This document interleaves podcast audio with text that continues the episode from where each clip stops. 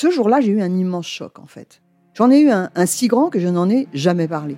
En fait, adolescente, je me sentais déplacée, comme un, comme un geste ou comme une parole peuvent être déplacées. En famille, en amour, au travail, en société, trouve-t-on jamais tout à fait sa place? Ce sentiment d'être en adéquation avec soi-même, de se rapprocher de la personne que l'on a l'ambition d'être. Une carrière pertinente qui nous rend heureux, un entourage qui nous aime pour ce que nous sommes, une vie qui nous ressemble ou tout du moins nous trahisse le moins possible. Parfois, ce sentiment de cohérence arrive vite, parfois plus tard, quelquefois jamais. Le plus souvent, il se déplace par vagues. Je suis Marion Ruggieri et dans le podcast Les Vagues, un tout nouveau podcast de Elle, j'interrogerai des personnalités sur le moment où elles se sont senties à leur place pour la première fois, mais aussi le moment où elles se sont senties déplacées. Je me rendrai chez elles ou dans un lieu cher à leurs yeux pour qu'elles me racontent ce jour fondateur où elles se sont dit ⁇ Là, je suis bien, je suis là où j'ai toujours voulu être, et c'est moi. Découvrez et écoutez les vagues à partir du 24 octobre sur toutes les plateformes de podcast. Bonne écoute. Hey, it's Ryan Reynolds, and I'm here with Keith, co star of my upcoming film, If, only in theaters, May 17th. Do you want to tell people the big news? All right, I'll do it. Sign up now and you'll get unlimited for $15 a month in six months of Paramount Plus Essential Plan on us. Mintmobile.com slash switch. Upfront payment of $45 equivalent to $15 per month. Unlimited over 40 gigabytes per month. Face lower speeds. Videos at 480p. Active Mint customers by 531.24 get six months of Paramount Plus Essential Plan. Auto renews after six months. Offer ends May 31st, 2024. Separate Paramount Plus registration required. Terms and conditions apply if rated PG. Elle s'attable. Le podcast des femmes qui changent le monde via nos assiettes. Depuis l'aube de l'humanité, les femmes nous nourrissent. Aujourd'hui encore, elles produisent plus de 70% de la nourriture consommée dans le monde et cuisinent la quasi-totalité des repas. Elles sont aussi nombreuses à s'investir pour une alimentation de meilleure qualité. Chefs réputées ou talentueuses méconnues, elles sont les invitées de notre podcast Elles s'attablent. Elle s'attable. Au fil des mots et des rires, elles nous expliquent comment, en traçant leur route, elles inventent les chemins gourmands de demain. Elle s'attable. Une émission présentée par Danielle Jerkens, directrice de la rédaction du magazine Elle à table.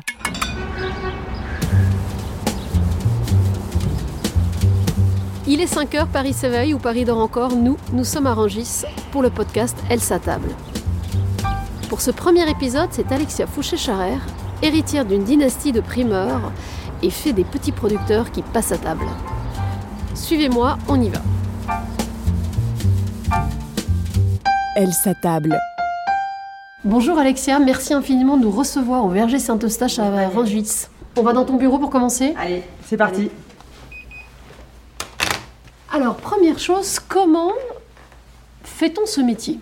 Moi, c'est mes arrière-grands-parents qui ont créé euh, la maison familiale, qui est la maison Charrère, dans une période un peu trouble, comme on a pu connaître, qui était la Seconde Guerre mondiale.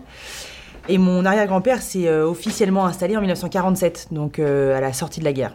Ensuite, mes grands-parents ont pris le relais et c'est vraiment mon père qui a donné une euh, impulsion différente à nos affaires familiales au début des années 90. Il a diversifié son offre, c'est-à-dire que là où on ne vendait que des pommes de terre, de l'ail, de l'oignon des échalotes, il s'est mis à vendre des salades, des carottes, des herbes aromatiques, des fruits. Et ça a été le début euh, donc de la suite de l'histoire. Est-ce que toi, tu as toujours voulu rejoindre l'entreprise familiale ou pas du tout? Écoute, pas du tout. Tu sais, moi j'étais un peu rebelle. euh, je voulais faire du droit, les, enfin, euh, jeune, je voulais être avocate. Et je voulais surtout pas rejoindre l'entreprise familiale qui me paraissait euh, compliquée. euh, ça a changé quand j'ai découvert l'ambiance des vergers à l'occasion d'un job d'été. J'étais en droit à l'époque, je voulais faire autre chose, je voulais changer d'orientation. Et là, en fait, il y avait un besoin ici en comptabilité. Je me suis donc essayée à la comptabilité pendant un été. Donc j'ai d'abord découvert que ça ne me plaisait pas. c'est important que travailler derrière un bureau, c'était pas mon truc non plus. En revanche, j'ai découvert l'énergie qu'il y avait dans cette entreprise et, euh, et cette, euh, cette énergie permanente à vouloir euh, livrer, dépanner, trouver, sourcer, Solutionner. solutionner. Exactement. Être une femme à Rangis, qui est un univers assez masculin, il me semble, encore, est-ce que c'est facile ou pas? Surtout quand on gère une boîte. Alors c'est pas évident. Euh, si on reprend la genèse, moi, de ma petite carrière, au début, j'arrive, j'ai 22 ans, je sors de fac, et en plus de ça, je tombe dans un milieu d'hommes. C'est vrai que c'est pas évident, c'est-à-dire que la, la- la fracture, le, le choc est un peu frontal au démarrage. Et après, en fait, euh, je me suis rapidement aperçue que ça pouvait avoir des avantages d'être une femme dans ce milieu justement très masculin, que euh, j'étais plus, enfin peut-être plus écoutée quand j'ouvrais la bouche, que j'étais plus, euh, alors pas prise en considération, que c'est pas pas le mot, mais en tout cas que ça pouvait apporter un peu de fraîcheur et que ça apportait un peu de renouveau dans le paysage de Rungis. Ça te singularisait en tout cas. Complètement. Maintenant, euh, ça fait développer également d'autres compétences, comme la persévérance, puisque euh, même si euh, en premier lieu on dénote, ensuite on reste une femme.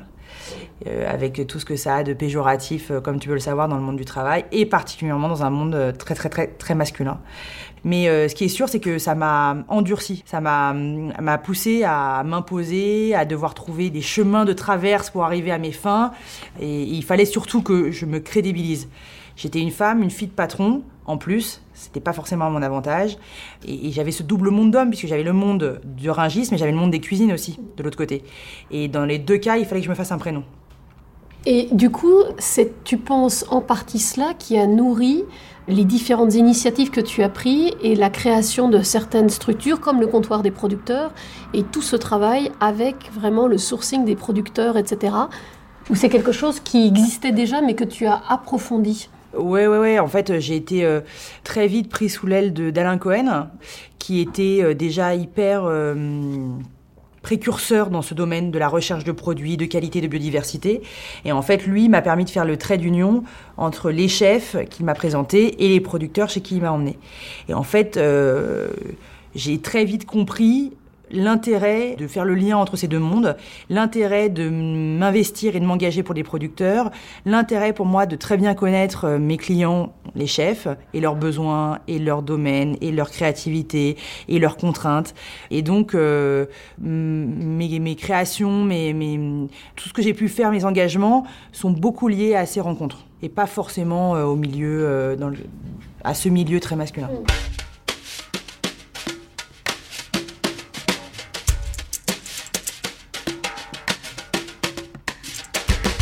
Est-ce que tu dirais que d'une certaine manière, tu as réussi à te créer un univers dans lequel tu as pu mettre en adéquation tes valeurs et une forme d'action sur le monde?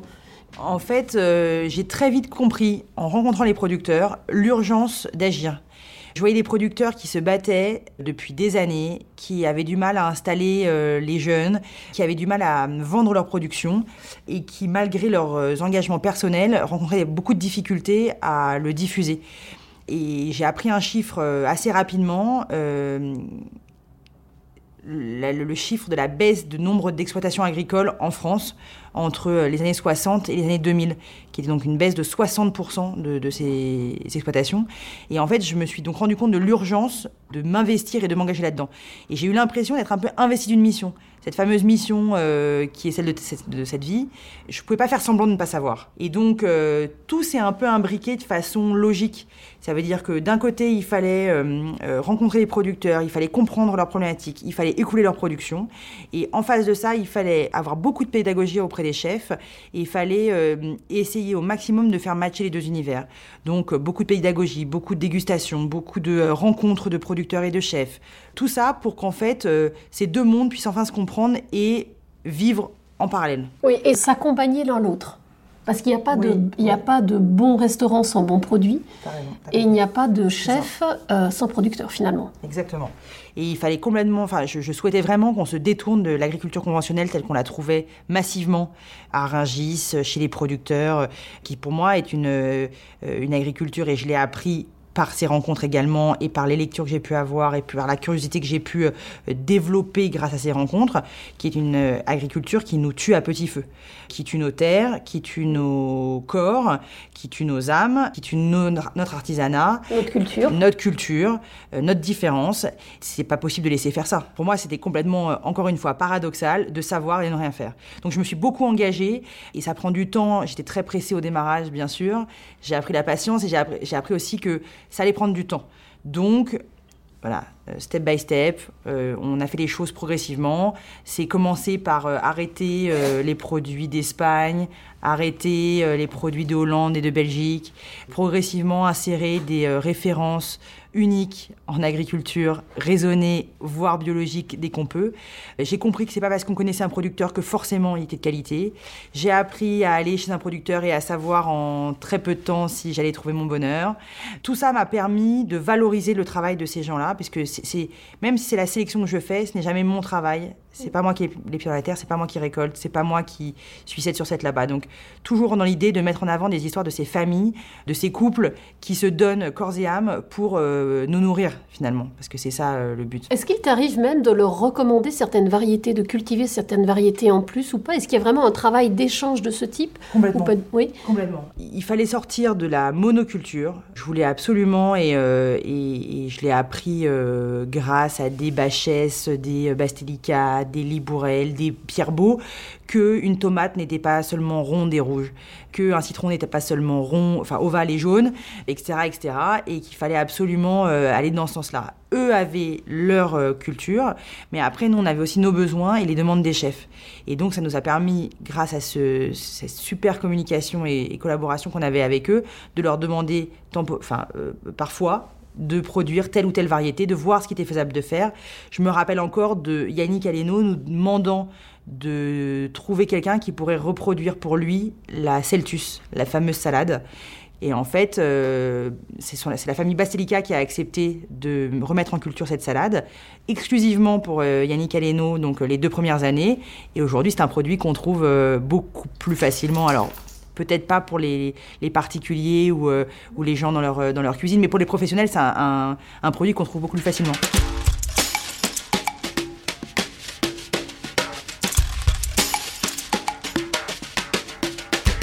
Est-ce que tu as l'impression que la voie que tu as tracée pour les vergers Saint-Eustache a également un impact au niveau de Rangis Je sais que des gens comme Terroir d'Avenir, par exemple, sont euh, précurseurs aussi dans ce, cœur d'activité.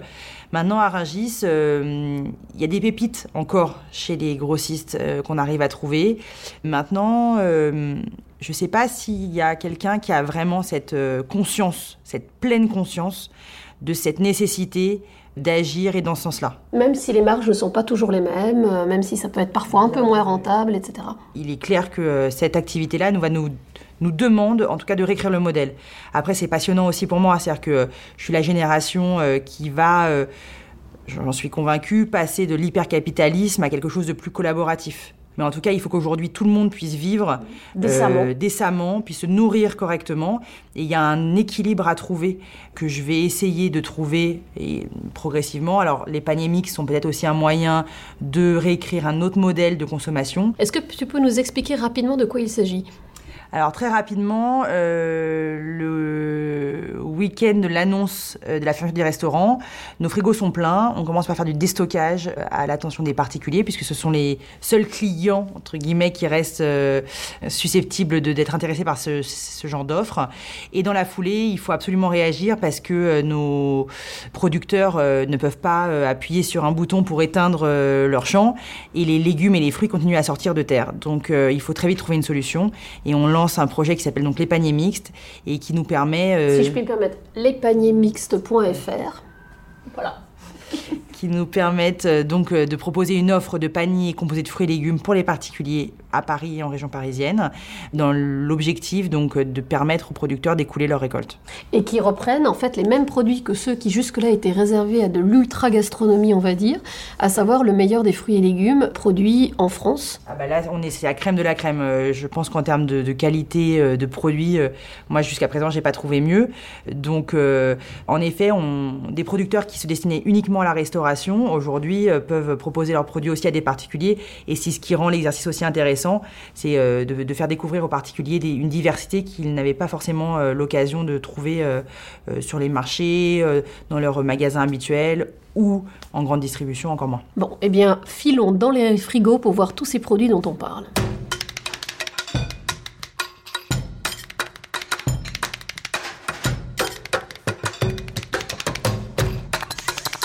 Elle s'attable. Et donc là, tout au bout du couloir, d'ailleurs on entend le ronronnement, on arrive dans les frigos. Exactement. Qui est un petit peu le cœur du réacteur euh, des vergers Saint-Eustache.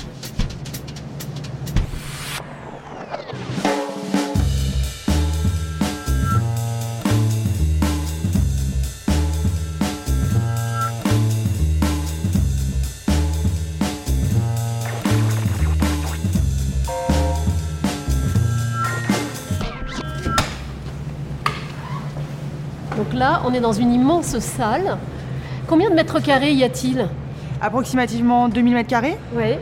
Très frais. Très frais. Alors, en fonction des frigos, il fait entre 7 et 8 degrés ici. Moi, j'impose à ce que les frigos soient pas trop froids. À mon sens, le froid tue euh, le goût. Donc, je me bats un peu avec euh, les habitudes de Ringis, qui a plutôt tendance à pratiquer du 4 degrés. Et là, on est donc dans une première salle avec deux quais de Deux chargement. portes de quai, tout à deux fait. portes de quai. Et j'imagine que c'est l'endroit, c'est l'entrée. Exactement, c'est les portes du temple. Toutes les marchandises qui sont achetées et qui doivent rentrer chez Verger passent par ces portes-là. Et combien de producteurs vous fournissent?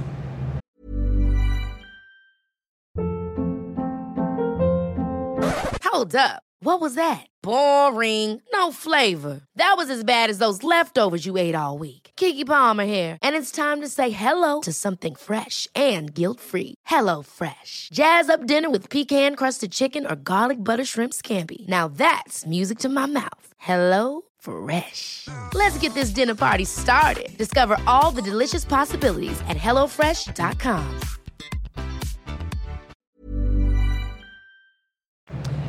Alors euh, aujourd'hui, on peut estimer qu'il y a 150 producteurs approximativement sur toute l'année, puisque euh, ceux de l'été ne sont pas forcément ceux de l'hiver, et ceux de l'automne pas forcément ceux du printemps.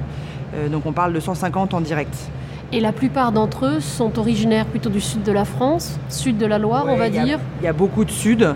Maintenant, on a aussi des producteurs en Vendée, pas mal. On en a maintenant dans la Somme. On en a en Normandie. Il y en a également euh, en Alsace. Et en fait, on se, on se développe aussi sur d'autres régions qui étaient moins nourricières jusqu'à présent, mais qui ont aussi leur terroir et leur spécificité. Comment est-ce qu'on trouve ces producteurs? Alors, il y a... On n'ouvre pas un bottin, en effet. Ça se passe mal- enfin, malheureusement ou heureusement pas comme ça. On a de la chance d'être encore beaucoup dans l'humain. Donc le contact, le réseau marche beaucoup. Euh, il suffit qu'on on- on travaille avec un qui va nous présenter un autre. Après, il y a notre notoriété aussi, notre réputation qui joue. Un chef qui va rencontrer un producteur, potentiellement, euh, va le renvoyer vers nous s'il a besoin d'être euh, distribué, puisque c'est notre rôle. Mais par exemple, euh, la semaine dernière, j'ai un super producteur de cerises, donc il y a Yannick Colombier, que je propose en ce moment, et notamment dans les paniers, qui m'a appelé en me disant Écoute, est-ce que je peux donner ton numéro de téléphone? À. J'ai un copain à côté, il fait de la Reine Claude. Fait, J'étais hyper contente parce que j'avais pas de producteur, enfin j'avais un producteur en, direct de Reine Claude mais qui n'était pas, euh, enfin ce sont des tout petits volumes. Et là de pouvoir avoir un deuxième, en plus dans la même philosophie de travail, parce qu'en général ceux qui se présentent, ils sont dans le même, euh, voilà, même ADN de travail, même philosophie de euh, zéro phyto, une production bio ou ultra raisonnée. Et en fait c'est ce qui m'intéresse. Et je sais que ce réseautage va m'apporter ce- cette typologie de producteur. Beaucoup de femmes dans les producteurs ou peu? Eh bien écoute, de plus en plus, je trouve ça génial. Pas que je suis une extrême fervente de la l'égalité homme-femme, mais en revanche, j'ai beaucoup de filles, euh, de, femmes au téléphone dans les exploitations. Et aujourd'hui, euh, c'est 50 c'est c'est presque 50-50. Je ne peux pas dire que c'est plus ou moins agréable de travailler avec elles, mais c'est vrai que de femme à femme, il y a un truc quand même qui se passe assez agréable. Et moi qui ne suis pas habituée à ça, c'est assez déroutant, mais très agréable. Bon, alors on va avancer un petit peu plus loin dans les entrepôts. On est entouré de piles de cajots. Alors là, qu'est-ce qu'on a? Alors on a du chou pointu, je crois. Excellent chou pointu, d'ailleurs sauté euh, au wok, euh, excellent. Qu'est-ce a qu'on a d'autre? Des betteraves, betteraves. on a des pak choy qui sont rangés comme des petits bébés. On a envie de les. Enfin, moi, si je pouvais, je les frotterais contre ma joue tellement ils ont l'air doux. Qu'est-ce qu'il y a d'autre? Un peu plus loin. Ah oui, alors là, on arrive sur les frigos spécifiques. Parce que les conservations ne sont pas les mêmes selon les familles de produits. Alors tout à fait, on s'est rendu compte, mais alors ça aussi euh, par l'expérience, que certains produits ne pouvaient pas vivre ensemble. Par exemple, on a très longtemps rangé les agrumes et les tomates ensemble. Et bien les agrumes dégagent un gaz qui fait mûrir très fortement les tomates. Et en fait, euh, à force de- de- d'essayer de, comprendre, de réfléchir, de lire, on a compris le truc. Donc maintenant, on sépare ces typologies de produits-là. Ici, dans les entrepôts, on est à Rungis. Rungis, c'est un endroit qui a la réputation de vivre très très tôt. La période de pointe quotidienne, C'est de quand à quand Les grossistes de Ringis ouvrent vers 4h du matin. Ce sont les derniers à ouvrir à Ringis, Dans les fruits et légumes. dans les fruits et légumes. Et ensuite, on- le gros de leur journée se passe entre 4h et 8h du matin. Ils sont encore ouverts jusqu'à à peu près 11h, midi. Mais c'est vrai que midi, les rideaux sont déjà, commencent à déjà à fermer. On sent que c'est la fin de journée pour eux. Et vous ici, Nous ici on travaille quasiment H24, 7 sur 7. C'est particulier parce qu'en fait l'activité de la nuit euh, va servir à livrer principalement Paris, la région parisienne, et l'activité de la journée permet de préparer, de livrer la province et l'export. oui, donc ça ne s'arrête jamais vraiment.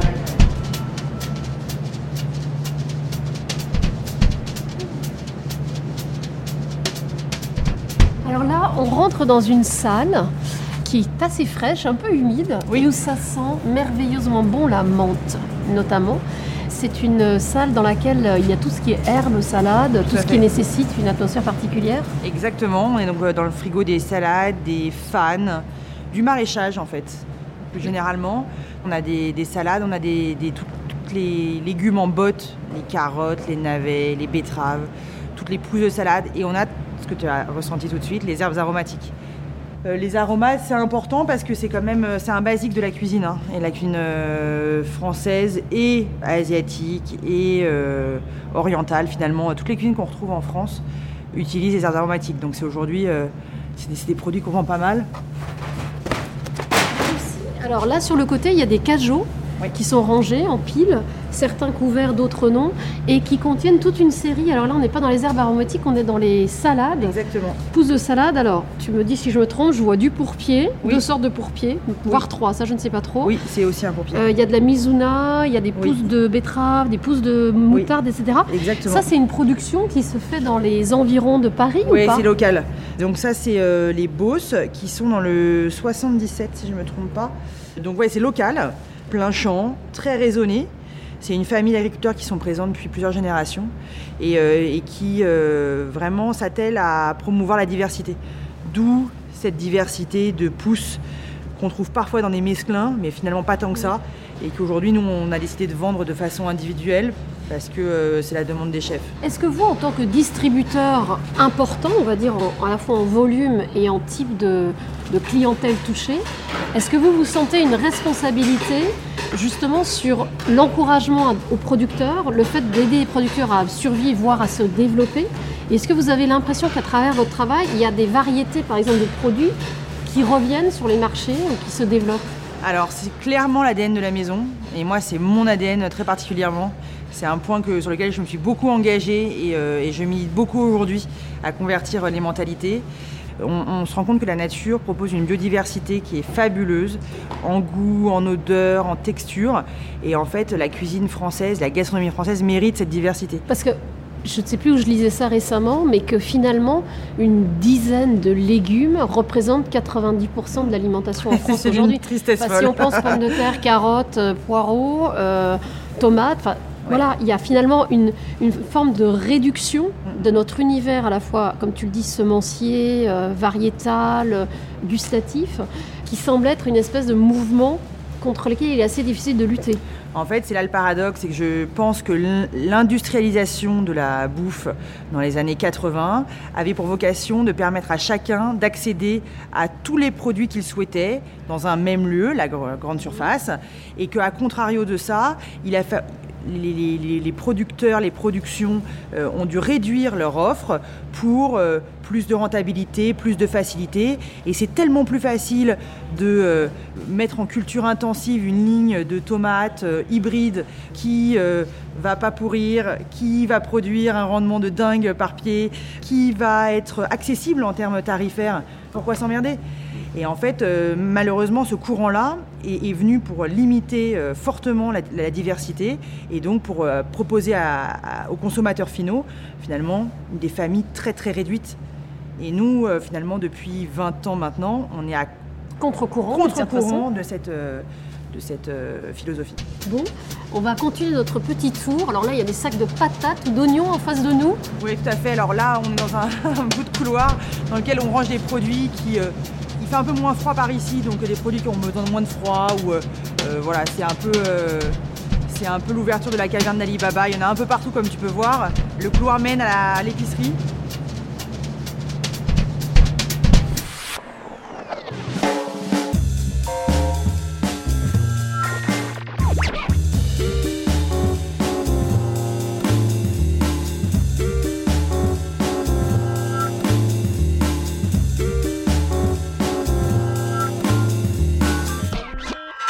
Elle s'attable. Alors là, on arrive, donc il y a une série de frigos dans lesquels j'imagine il y a des choses congelées. Ouais, là, ce sont des purées de fruits. Pas qu'on soit fan de vendre des produits surgelés, Mhm. mais euh, sur cette typologie de produits-là, on n'a pas vraiment le choix.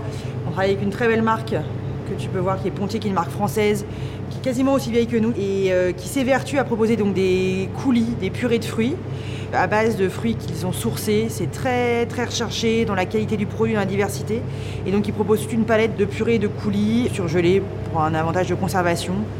Et puis ce qui permet aussi d'avoir éventuellement ce type de produit Voilà. de base hors saison et qui évite d'importer de l'autre bout du monde. euh. Tout à fait.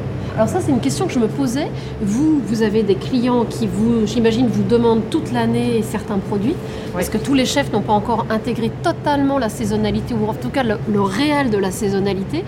Est-ce que vous êtes sur un, un travail d'essayer vraiment de limiter quand même les importations de ce que moi j'appelle les pétrofruits et légumes, c'est-à-dire euh, la botte d'asperges qui arrive de l'autre bout du monde, ou les cerises, certes bio, mais qui arrivent du Chili? Moi, je vois vraiment une évolution dans la mentalité et dans les mentalités. Euh, je travaille depuis 14 ans ici. Et euh, il y a 14 ans, on rêvait euh, sur les cerises qui arrivaient au mois de janvier de Tasmanie. Aujourd'hui, c'est plus du tout On un a kiff. hein. On a un peu honte. En fait, je me suis rendu compte, parce que moi j'ai beaucoup appris pendant ces 14 ans, que en fait, moi en janvier, j'ai pas envie de cerises. Et il y a un truc qui est très instinctif dans la consommation finalement des végétaux. Et la nature est bien faite, c'est-à-dire que si elle propose un produit à une telle période de l'année, c'est qu'il y a une raison. Déjà, dans ce sens-là, ça a évolué. Ensuite, euh, les chefs sont beaucoup plus alertes sur la saisonnalité. On a encore malheureusement des demandes qu'on doit honorer. Alors, certains euh, me diront que c'est pas normal, que je devrais arrêter. Moi, ma, pédagogie fait que je vais dire à un chef qui me demande de l'asperge verte maintenant, écoute, c'est fini l'asperge française. Ce serait dommage d'aller sur un produit qui vient d'Espagne ou encore plus loin d'Amérique du Sud. Maintenant, euh, c'est aussi ces clients-là et cette vente-là, malheureusement, qui va me permettre de mettre l'accélérateur sur la diversité, sur le remplacement de toutes ces références conventionnelles que je remplace par du bio ou du- de l'hyper raisonné, sans laisser le choix. En tout cas, tu agis sur le monde de cette manière-là. J'essaye. Alors, c'est une goutte d'eau, c'est la légende du petit colibri. C'est-à-dire que euh, oui, c'est une goutte d'eau dans l'océan. euh, je vais pas. euh, J'ai cru longtemps que j'allais changer le monde. On croit tous, et puis on vieillit un peu, puis on se dit, Voilà, j'ai un peu on, va mûri déjà entre-temps. on va essayer de changer nos mondes, déjà c'est pas mal. Exactement. Donc je me dis déjà que si j'ai un petit impact sur la consommation des chefs, sur leur approche du produit, et in fine peut-être avec les particuliers maintenant depuis euh, ce que je viens de lancer, bah, j'aurais peut-être enfin, euh, réalisé ma mission. Voilà, Mm. et j'aurais contribué. Donc là, on est dans l'épicerie. Alors, ça peut paraître euh, contre-intuitif euh, au départ de se dire que un marchand de fruits et légumes, enfin, ou un, un- un- un intermédiaire, un grossiste en fruits et légumes fasse de l'épicerie. Sur les étagères autour de nous, alors il fait frais aussi, hein, ici aussi, il y a euh, des fruits secs, il y a du jus de yuzu, je pense, il y a du vinaigre de riz, de l'huile. Il y a des sauces sésame, il y a de la miso, il y a des fruits secs, euh, il y a toute une gamme d'épices. Et Alors donc, pourquoi cela? Parce que ça peut paraître un petit peu étrange au départ quand on pense fruits et légumes, on ne pense pas forcément à cet aspect-là des choses. Pas tant que ça, parce que tu regarderas déjà que tout a un lien avec le végétal. C'est-à-dire qu'il n'y a rien qui Il sort du cadre. Il n'y a pas de jambon, il n'y a pas de charcuterie, euh, il n'y a pas de produits de la mer. Et en fait, ça vient de- du tout démarrage de l'aventure, où euh, les chefs nous faisaient appel à nous, car on était tellement capables de trouver les, euh, les dingueries du végétal, qu'ils se sont dit, bah, on va aussi leur demander les moutons à cinq pattes de l'épicerie. Et donc en fait, on a commencé à, de la même manière qu'on sourçait euh, une très bonne figue, un très bon citron ou une très bonne tomate, on s'est mis à aller chercher les produits très spécifiques qu'ils nous demandaient. Et en fait, notre logistique, notre réactivité nous ont assis dans cette offre d'épicerie. Et, en, euh, et comme c'était complètement lié pour moi au végétal, ça avait du sens Ce qui permet à un chef, par exemple à Paris, où il y a plusieurs tournées par jour, de commander euh, des produits qui vont arriver le matin, mais d'avoir aussi un réassort éventuellement après le déjeuner. ça c'est un peu la dinguerie aussi de notre activité, c'est que euh, on livre plusieurs fois par jour à Paris. J'avoue que j'aimerais bien qu'on arrive à limiter un peu ça, parce que euh, je pense qu'une bonne organisation de, de part et d'autre nous, devrait nous permettre de moins circuler. Quand on voit en plus la circulation parisienne, il va falloir aussi s'organiser. Mais Aujourd'hui, il y a encore la possibilité de livrer euh, habituellement trois fois et actuellement deux fois. Alors, euh, on va terminer, on est à peu près euh, bleu. Enfin, moi, en ce qui me concerne, je crois que je suis à peu près bleu. On va sortir des frigos et on va pouvoir se dire au revoir donc à la sortie des frigos, je pense plutôt. Avant que nous soyons complètement gelés sur pied. C'est très bon pour ta peau, Daniel. Oui, c'est très bon, c'est ça.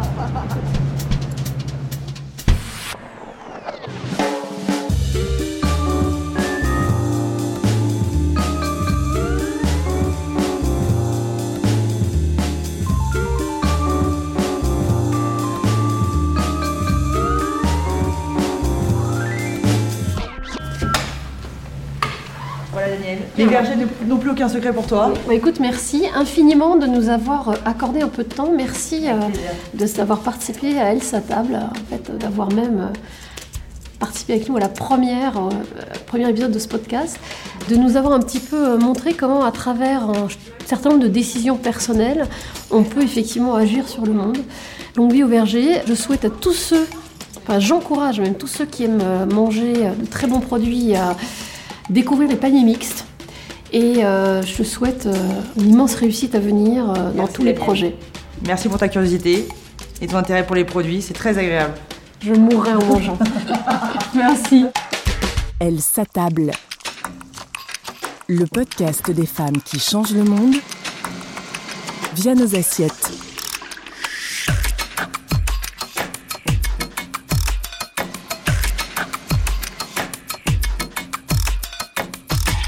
Elle s'attable en podcast sur toutes les plateformes de streaming.